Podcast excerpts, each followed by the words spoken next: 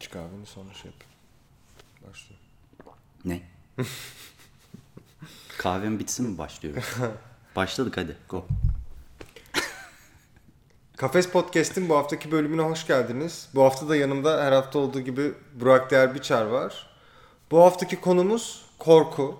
Sadece dövüşçülerin veya müsabaka öncesi geçirdiği anksiyeteler değil, genel korku konseptinin kendisini de konuşacağız. Ve Burak'a aslında bir başlangıç sorusuyla başlamak istiyorum. Korkusuz nasıl oluruz? Korkusuz olmak mümkün mü? Korkusuz olmak ister miyiz? Esas soru bence. Korkusuz olmamalıyız. Burada çok korkunun aslında ne kadar önemli bir şey olduğunu özellikle bir sporcu için yeterince anlatamam yani. Çok önemli. Seni parmaklarının ucunda tutan, reflekslerini açan ve birçok sistemin aynı anda çalışmasını sağlayan bazı hormonları salgılatan bir durum korku. Sadece insanlarda değil, hayvanlarda da çok önemli. Hayatta kalmalarını sağlayan şey. O yüzden aslında burada bence konuşmamız gereken korkudan kurtulmak değil, korkuyla iyi bir ilişki kurup onu manage edebilmek, onun varlığını kabul edip onunla beraber çalışabilme becerisi kazanmak ve bunun için yapılabilecekler olmalı diye düşünüyorum ben. Yani insan korku veya panik anında kendi potansiyelinin de üstüne çıkabilir gibi bir yerden mi bunu söylüyorsun? Yoksa hani kaybedecek bir şeylerin olduğu, onu insanın daha önemsediğini, daha o duyuların açık olduğu bir duruma sokar gibi mi? Yani. Bu tamamen kişiye bağlı. Yani bazı insanlar var, korkuyu hissettikleri zaman bu ciddi bir anxiety'ye dönüşebiliyor, ciddi ataklara dönüşebiliyor. Yani bununla ilgili somatizasyonu yaşayabiliyorlar. Psikolojik bir durumu fiziksel olarak vücutlarında hissetmeye başlıyorlar. Karın ağrıları, işte kalpte, göğüs bölgesinde çarpıntılar. Yani ben neler gördüm neler, inanamazsın. Bunun bir başka tarafı da ama sporcuya verdiği o keskinlik. Yani o korkuyla başa çıkabilme, ki korku sadece müsabaka yaptığın kişiyle alakalı değil. Biz dövüş sanatları yaptığımız için şey gibi algılanmasın. Hani ben şu dövüşçüden korkuyorumdan çok, ya başarısız olursam, aptal gibi gözükürsem, işte ya öyle olursa ya böyle olursa korkusu. Çok garip bir döngü var orada. Çünkü birbirini tetikleyen durumlar bunlar. Yani kaygısını duyduğun şey, o kaygıyı duyduğun için gerçek olma ihtimali artması çok büyük bir ziyan haline gelebiliyor. O yüzden yani biz bir spor müsabakasına bakarken sporcularımızın zihinlerini de eğitmeye çalışıyoruz. Bu çok önemli. Bunu nasıl yaptığımızı, yani nasıl egzersizler yaptığımızı biraz sonra konuşuruz. Ama yani genel olarak baktığın zaman sorduğun sorunun cevabı aslında iki tarafa da gidebiliyor. Burada önemli olan orta range'de bir yerde kalıp çok ekstremitelere, böyle uçlara çok gitmemek. Çünkü sağlıksız olan taraflar hem artısında hem eksisinde mevcut yani. Aslında bu her türlü gösteri sanatı olan insanlarda da, gösteri sanatı performa eden insanlarda da olan bir şey. Tiyatro, yani bir tür şey, aynen tabii. Sahne korkusu, hani rezil olur muyum dediğin gibi. Bu orada bana ilginç gelen şey oluyor. İnsanlar başarılı oldukça onlardan beklentiler de tabii ister istemez artıyor. İnsanların kendinden beklentileri de artıyor. Yaptıkça rahatlamak yerine aslında yaptıkça bir anlamda o korku veya potansiyel hayal kırıklığının boyutu da büyüyor.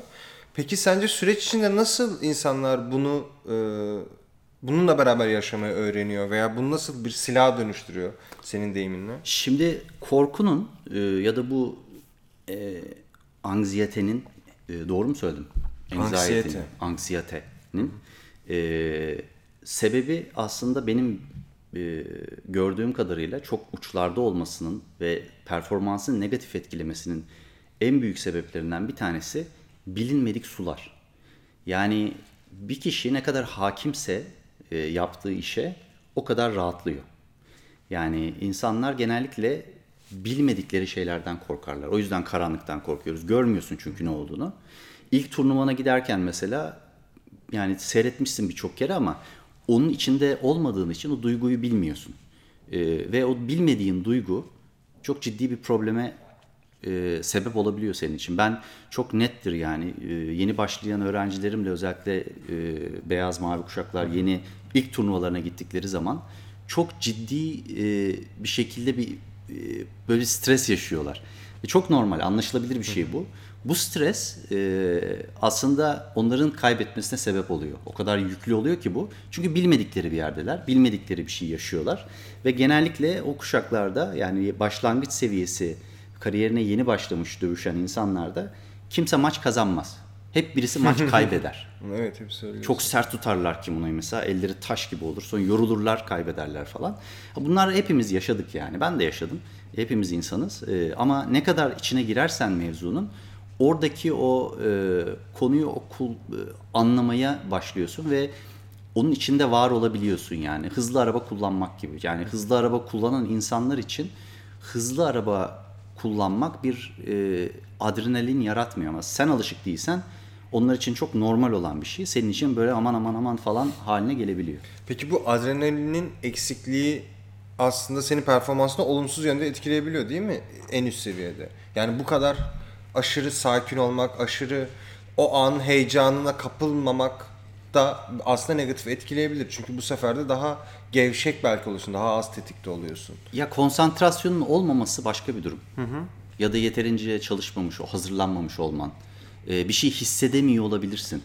Ama heyecan ve anksiyeteyle bu içeri girmek, orada bir korku yaşamak bambaşka bir durum. Ya onları aslında birbirinden ayırmak lazım. Sen kendi korku, yani o anlamda korkunu yenme veya işte müsabık olma tedirginliğini yenme hikayeni şey olarak anlatmıştın. Ben böyle çok tedirgindim. Adamın lapelini tuttum, elim titriyor, baktım o da benim lapelimi tutmuş, onun da eli titriyor demiştin. Ha dedim diyordun hani o da benim kadar çekiniyor ve ondan sonra ben daha sakinleştim. Evet. Bir şekilde o dediğin gibi o maçı bir yerden sonra bırakıyor zaten o daha tedirgin olan ve ya dövüşenler bilir ilk maç en zor maçtır. Psikolojik olarak öyledir. Mindere bir kere girdikten sonra ikinci, üçüncü maç orası senin antrenman yaptığın minder haline gelir. Antrenmandan kastım yani. Anlıyorsun ne demek istediğimi. O yüzden bence her şeyde böyle. İlk mesela bir resital vereceksin mesela. İlk parça farklıdır yani. Verdiğimden de değil bu arada. Ama ilk parça her zaman daha böyle stresli. Yani ilk girdin, ilk konuşmaya başladın bir yerde bir zor başlar. Sonra akar gider yani. Onun için karşı tarafın ne hissettiğini anladığın zaman rahatlıyorsun evet. Bir de mesela şeyi düşünüyorum. Mesela komedyenler de bu aynı benzeri bir şey söylüyorlar. O sahne korku. Çünkü orada sürekli 30 saniyede bir yargılandığım bir yer. İlk gösteride özellikle çok kötü geçmesi hepsinin söylediğine göre kariyerlerinde çok olumlu olmuş. Çünkü en dibi gördükten sonra tam ölmüyorum en nihayetinde hayat devam ediyor deyip biraz daha o bizi mesela rahatlattı diye anlatıyorlar. Tabii dövüşçünün öyle bir lüksü yok. İlk maçı kötü geçerse belki kariyeri devam edemiyor ama belki bunu şeyle kıyaslanabilir. Yani çünkü mesela bazen ben gördüğüm kadarıyla yine dışarıdan dışarıdan gelen nitelikli bir dövüşçüyle buradaki nitelikli bir dövüşçü maç yapmadan önce onlar da aslında birbirleriyle daha bir heyecanlı oluyorlar. Her ne kadar antrenman olsa da. Tabii hani, tanımaya çalışıyorlar. Neden? Yine o demin söylediğim şeyle alakalı. Bilmiyorlar. Aynen öyle.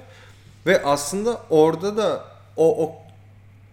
o tanıma hissi, o ilk gelen heyecanı kontrol etmek falan filan belki antrenman yaptıkça, ufak ufak müsabakalar yaptıkça da gelişecek ve dediğin gibi büyük maçından önce çok fazla sparring, belki bilmediğin insanlarla sparring yapmak, aynen, yeni salonlara gitmek bu anlamda belki faydalı olabilir diye düşünüyorum.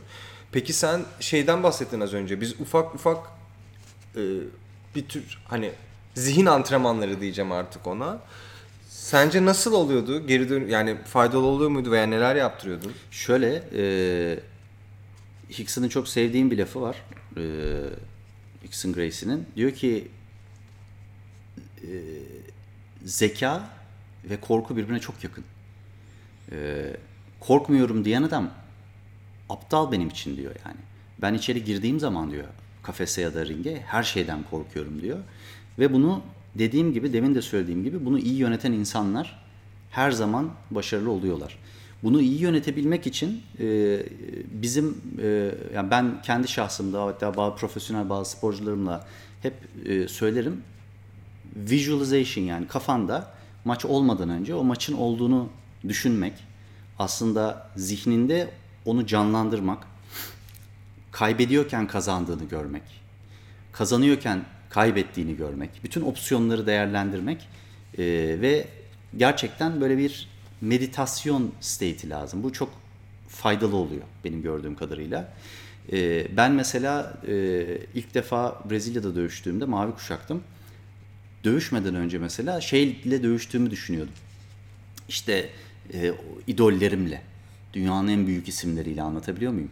Ve işte Terere ile dövüşüyorsun mesela falan. Kafanda onu canlandırdığın zaman bir şekilde bana mesela yardımcı olmuştu. Bu karşımdaki bir mavi kuşak benim için, anlatabiliyor muyum? Bu büyük bir rahatlamaya sebep olmuştu.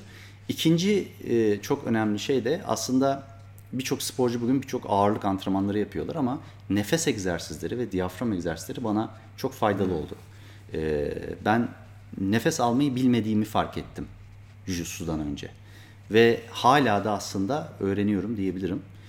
Diyafram egzersizleri çok önemli. İlerleyen dönemlerde bununla alakalı hatta bir konuğumuz da olacak. Kendisinden rica edeceğim. Bu konuda uzman birini çağıracağız. O çok önemli. Ve dediğim gibi bilmek çok önemli mevzuyu. Yani aslında biz minderde sanki bir maçı simüle ederek öğrencilerimizle onlara o duyguyu burada birazcık yaşatıyoruz.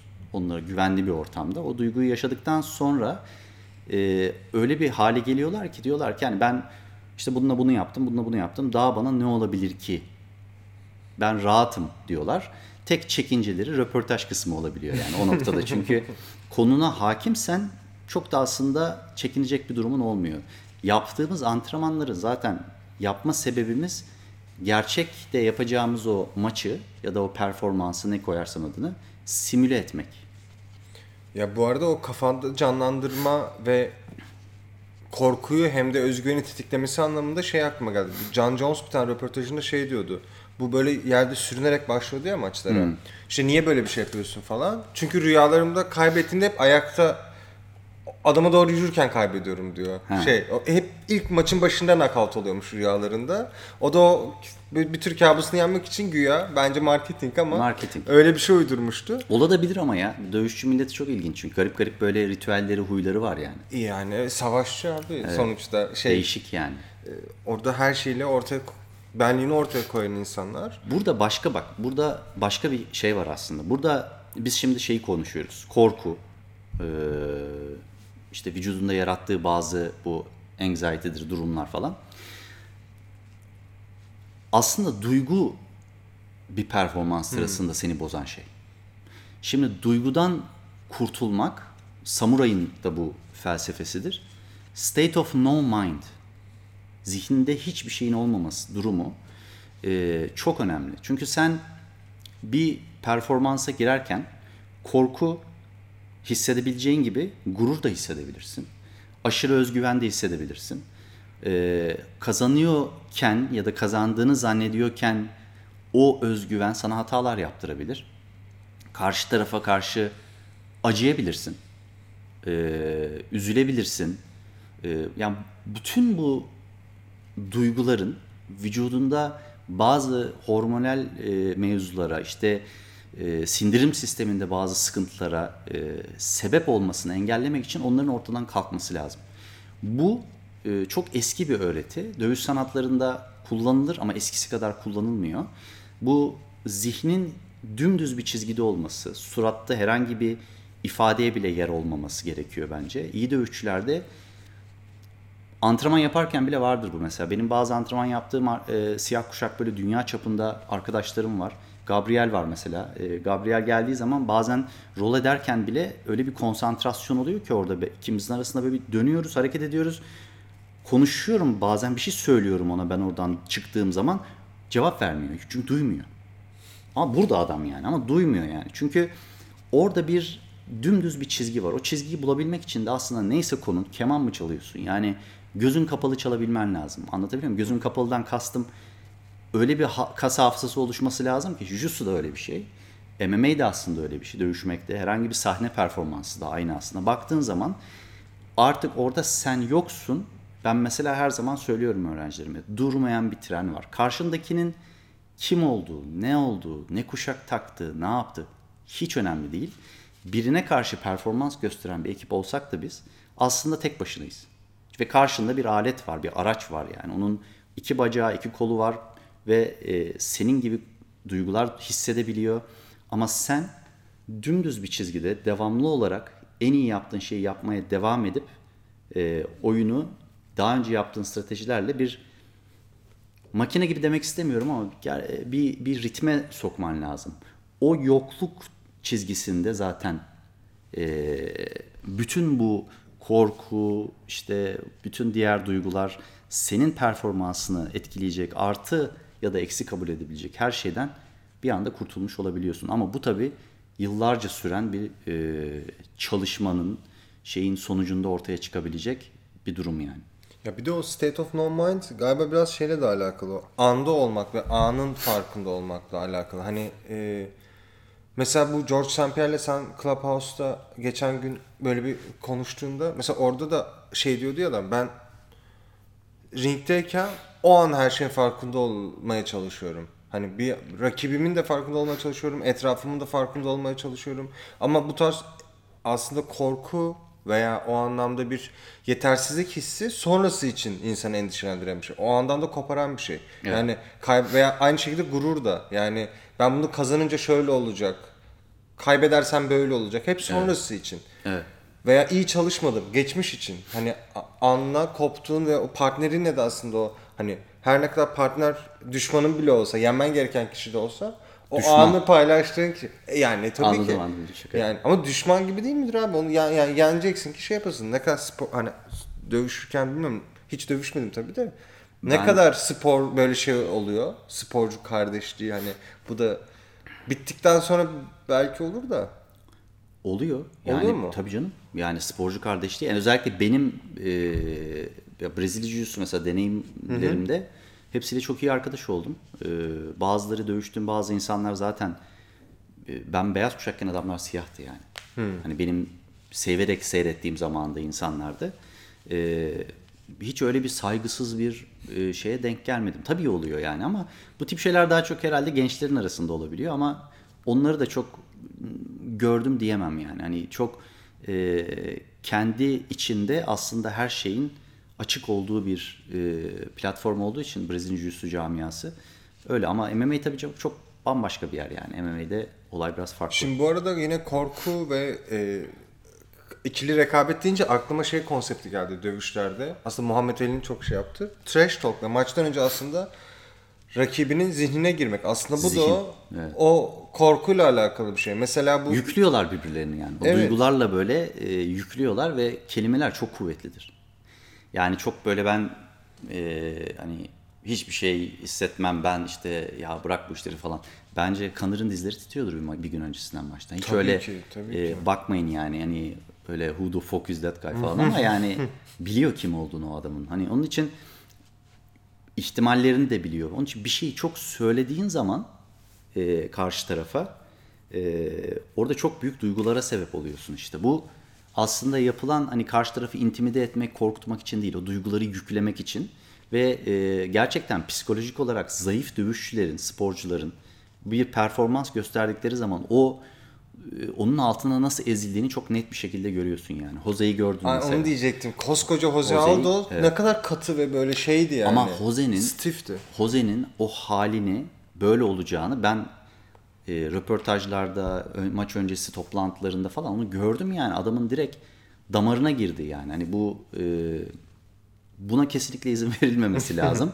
Bunu işe yaradığını gördüğü zaman bunu da üstüne gitti ve bunu çok iyi kullandı Connor o zaman. Adamın canını çok sıktı yani. Bu dediğim gibi ya bu biraz kişinin psikolojik gücüyle alakalı. Biz mesela burada şey diyoruz işte head, hand and heart. Head kafa. Hand, yumruk, heart, yürek.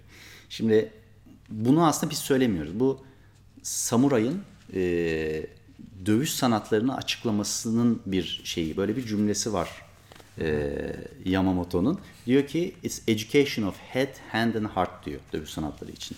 Onun için sadece eli ve sadece yüreği çalıştırdığın zaman bir şey eksik kalıyor. Anlatabiliyor muyum? Hı hı. O yüzden de hani biraz zihinsel egzersizlerle beyni de güçlendirmek şart yani. Çünkü ne performans gösterirsen göster, bu bir dövüş sanatı da olabilir, sanatsal bir şey de olabilir, bir konuşma, bir iş görüşmesi de olabilir. Aslında her şeyi kafada başladığını anlamak çok önemli. Yani kazanmak ve kaybetmek vücudu yöneten beyinle başlıyor. Onu iyi kontrol edebilmek, oradaki o duyguları ve vücudun salgıladığı o onlarca hormonu kontrol edebilmek için de hazır olmak lazım yani. Bunları daha önce çalışmış olmak lazım. Ya bir de mesela bu yine trash talk meselesine döneceğim burada. Bu Muhammed Ali'nin ilk kemer maçından önce daha Cassius Clay'ken mesela deli gibi davrandığını söylüyor. Hani Sonny Liston'ı korkmuş. Çünkü diyor şey hani herif gangsterdi. Böyle herkes delilerden korkar diyor. Bağırıyordum, çağırıyordum. Hani böyle abuk sabuk hareketler yapıyordum ki tedirgin olsun. Hani bu ulan evet, bu herif ne yapıyor? Maçta bize bir sakatlık çıkartır mı diye. Ve mental savaşı aslında önceden başlatmak bana şeyden de ilginç geliyor. Çünkü her ne kadar mesela insanlar beyaz yakalı işlerde yapsa, içinde rekabetin olduğu ve herkesin mesela bir tek bir şey istediği, 4-5 kişinin tek bir şey istediği yerde aslında bu mobbingler, bir insanların bir aile içinde belki bu tarz insanların birbirine mental olarak savaşması, eziyet etmesi ve bunlardan bir şekilde ayakta kalmak bu mental tarafı güçlendirmekle de ilgili. Yani illa bu yarın ağır siklet kemer maçına çıkmanıza gerek yok. Bir şekilde çok yakınlarınızla bile farkında olmadan onlar size zarar verebiliyor. Siz onlara belki zarar verme durumunda olabiliyorsunuz. Tabii. Tartışma anlarında sağlıklı bir şekilde buradan çıkmak için de bu anlamda mental bir güç çok çok önemli diye çok düşünüyorum. Önemli.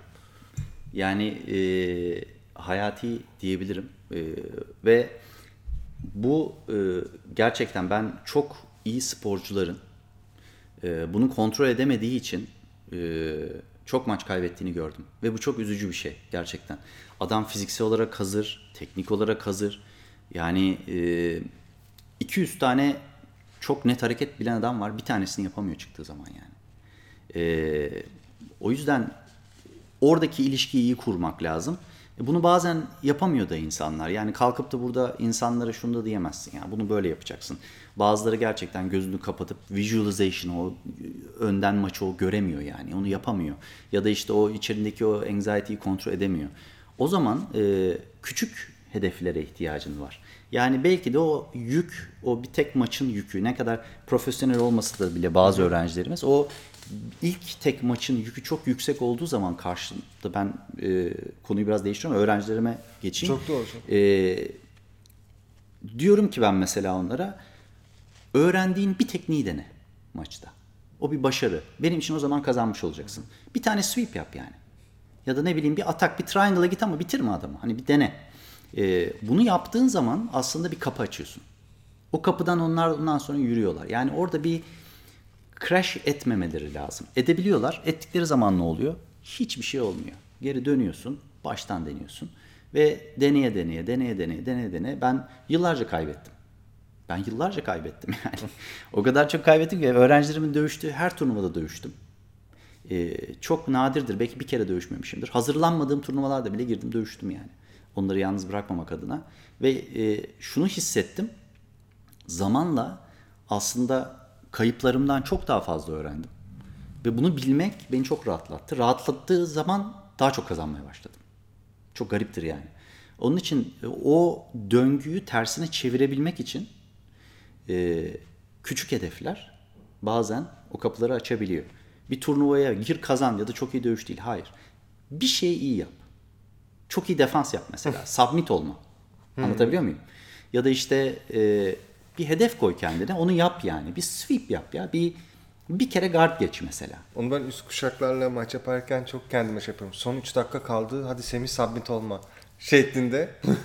Sadece evet, böyle katılaşabiliyorum. Ama yani işte sen tabii ki abi yıllar içinde müsabakalar yapar. Ben daha hani en ufak şeyde bile burada sen şey yapıyorsun ya bazen iki kişiyi karşı karşıya koyuyorsun. Herkes izleyecek. Ortada hiçbir şey yok. Yani kazan kaybet değişiyor, hiçbir şey değişmiyor. Olay çok değişiyor. Herkes baktığın hemen bir şuran bir kuruyor. Yani evet, ilk önce bir buran bir kuruyor.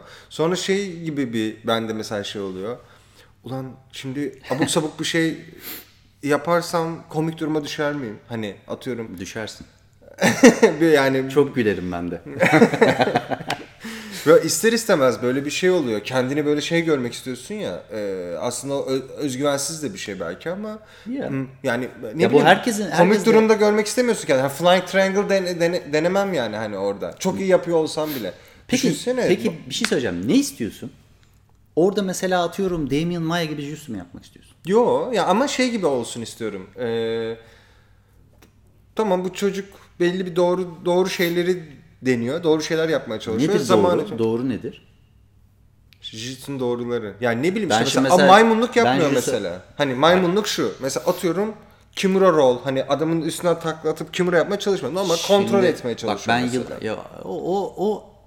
Her seviyede var. Doğrudur. Hani doğru yani, jiu-jitsu yapmaya çalışıyorum. Doğru jiu-jitsu diye bir şey yok. Doğru. Yani ama o bak olay tamamen bununla alakalı işte. Şimdi ben mesela berimbolo yapsam Miao gelse bana güler. Ben yıllardır yapıyorum ama onun gibi yapamam yani. Ya da bir leg drag yapıyorum. Mendes bakar böyle ya işte leg drag falan der yani. Anlıyor musun demek istediğimi? Anladım. Yani her zaman kendi geliştirebileceğin bir alan olduğu bir şeyden bahsediyoruz. Bu sanatta böyle, sporda böyle. Onun için olduğun yeri sevip kabul etmek gelişimini çok ilerletir. Anlatabiliyor muyum ne demek istediğimi? Çünkü hiçbir zaman istediğin yerde olmayacaksın. O yüzden buna bir yol diyorlar. Çünkü sonu yok. Yani hiçbir insan ömrü herhangi bir sanatı ya da herhangi bir böyle bir dövüş sanatını bitirmeye, tamamen öğrenmeye yetmiyor. İnsan ömrü yetmiyor. O yüzden burada hani kendine koyduğun stres gereksiz bir stres. Biz bunu anlatmaya çalışıyoruz yıllardır insanlara. Bu stresten kurtulduğun anda keyif almaya başladığında bütün her şeyi tersine çeviriyorsun. O zaman o sana hizmet etmeye başlıyor. Anlatabiliyor muyum? Anladım. Ya işte ama gerçekten yapa ben mesela ilk başta zaten herkes eminim öyledir. Üst kuşaklar. Bu arada bu normal bir şey. Çok normal olduğunu tahmin ediyorum. Yani ben bunu anlatırken sana hani böyle değil böyle olman lazım falan gibi söylemiyorum. Ben de böyle başladım. Yok ben zaten herkes böyle başlıyor. Şimdi yeni başlayanlarla da ben yaptığımda mesela onlardaki o şeyi görüyorum. O katılığı. Evet. Kendilerini aslında içten yanmalı motor gibi bütün enerjilerini o katılıkla kaybetmeleri ve o ana kendini bırakmamaları. Biz ilk sen yapıyorken sen şey diyordun hani böyle oğlum bir sakin ol hani niye şey gibi yapıyorsun yapışıyorsun yani böyle çünkü tutup böyle şey yapmaya çalışıyordum hani ne yapabilirim? Teknik neydi? Dur onu düşüneyim. Bacağımı nereye alacaktım falan filan. Hele üst kuşaktan biri. Hadi sen siyah kuşaksın. Zaten bizi idare edebiliyorsun. Ama mesela mor kuşak biriyle yaptığım zaman mesela onlar o hani senin kadar tabii ister istemez idare edemiyor falan. Ulan bir sakatlık yapar. Birine yanlış birine vurur muyum falan. Yok ağzına mesela atıyorum dizim çarpıyor. Bir şey oluyor. Özür dilemeler şey yapma. Böyle sürekli bir stres, korku şey haliydi. Çok şimdi normal. Evet şimdi mesela ama biri çağırdığı zaman yenilmekten bahsetmiyorum ama ayak uydurmaya çalışıyorsun. Daha az stresli oluyorsun ve aslında dediğin gibi jiu-jitsun gelişiyor. Çünkü yeni hareketler deniyor oluyorsun. Öğrendiğin tabii bir şeyi uygulamak için bir fırsatın oluyor. Peki müsabaka için de tekrar en baştaki soruya geri döneceğim bu anlamda. Daha çok müsabaka mı sence bunun yolu? Heyecanı yenmenin yolu, alışma yolu. Yoksa bir kere yaptıktan sonra... Araba kullanmak gibi. Yani pek bir farkı yok. 4 şeyi aynı anda yapıyorsun. Vitesli araba kullandın mı daha önce? Artık kalmadı ama. Herhangi bir araba kullanmadım. Yani ilk seferinde heyecanlısın. İkinci seferinde heyecanlısın. Üçüncü seferinde heyecanlısın. Sonra eğleniyorsun. Sonra o vücudunun bir parçası haline geliyor. Motosiklet de öyle. Yani bir zaman böyle bir gerginsin, heyecanlısın, her şey yerine oturmaya başlıyor. Onunla nasıl uğraşacağını biliyorsun. Turnuvadan önce mesela ne yiyeceğini bir öğreniyorsun. Ne yemeyeceğini öğreniyorsun. Kalbin hızlanmaya mı başlıyor? Ne zaman işte nasıl bir karbonhidrat alman lazım? Diyetini çözüyorsun. Diyetin de çok büyük bir etkisi var bu işler üzerinde. İşte kahve vesaire bunlar zaten yukarıda olan ritmini daha da yukarı çekip seni iyice sıkıntıya sokan şeyler. Eğer heyecanlıysan. Konuya bütün şeyiyle hakim olduğun zaman olaya ki bu tekrar istiyor o zaman rahatlıyorsun. Yani o her zaman var içinde ama buradayken, göğsündeyken şöyle biraz sırtına doğru gidiyor. Anladın mı ne demek istediğimi? Onu o bir nefes almanı engelleyen bir yükten çok hadi artık girelim ben açım hissiyatına dönüşüyor. O zaman çok sağlıklı ama şunu bir daha söyleyeyim. Eğer yeterince hazır değilsen ne kadar yaparsan yap bu işi diyorsun ki evet ben şu anda suya atlıyorum köpek balığıyla ve ben şu anda bir köpek balığı değilim. Bir fok balığıyım. Onu ben yaşadım birebir yani anladın mı? Roma'da bir turnuvaya gittim. Hiç hazır değildim. Dizim sakattan ulan gitmişken dedim bir gireyim yani. Çok da iyi siyah kuşaklar vardı. Bir o dövdü. O turnuva benim için çok bir şey olmuştur. Dedim ki tamam ya ben öylesine bir girip çıkıyorum bu turnuvalara ama artık hazırlanmadan girmeyeceğim dedim. O hoşuma gitmedi yani. Ondan sonra o Roma hiç hoşuma gitmedi. Dondurmadan bile tat almadım ya öyle söyleyeyim. Roma'da yani. O günden sonra gerçekten turnuvalara hazırlanarak çıktım ki sonuç aldım yani bayağı. Ondan sonra turnuva kazandım, maç kazandım. Ama o gün hissettiklerimi hatırlıyorum. Çünkü maç deneyimim vardı ama o gün ilk günkü gibi tekrar heyecanlandım çünkü hazır değildim. Yani aslında bir tek şeyden bahsetmiyoruz. Birçok şeyin bir araya gelmesi o duygularını kontrol etmene sebep oluyor. Onlardan bir tanesi eksikse ufak problemler her zaman yaşayabilirsin yani. Ama deneyim çok önemli. Vallahi benim daha aklıma bir şey gelmiyor. Senin söylemek isteyeceğin bir şey var mı buna ekleyeceğin konu? Aslında yok yani özet geçelim çok kısaca. Korkuyorsunuz. Çok normal. Heyecanlanıyorsunuz. Çok normal. Turnuvalardan önce, performanslardan önce.